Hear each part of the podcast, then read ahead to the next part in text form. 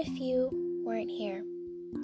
What if you were never born, dressed up, swaddled, babied, or cared for?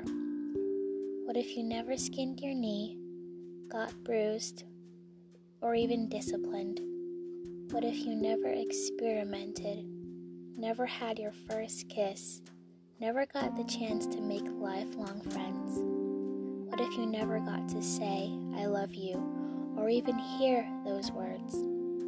What if you never got to stop and smell the roses, have ice cream on a hot day, rode your bike till your feet hurt?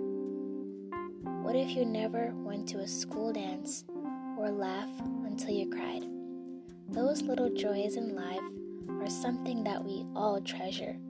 Yet some don't get to experience this because their lives are cut short. Now imagine, put yourself in that position. What if you weren't here? This applies to the unborn and the murdered, yet the unborn are too. It all starts from the womb. Now think about that.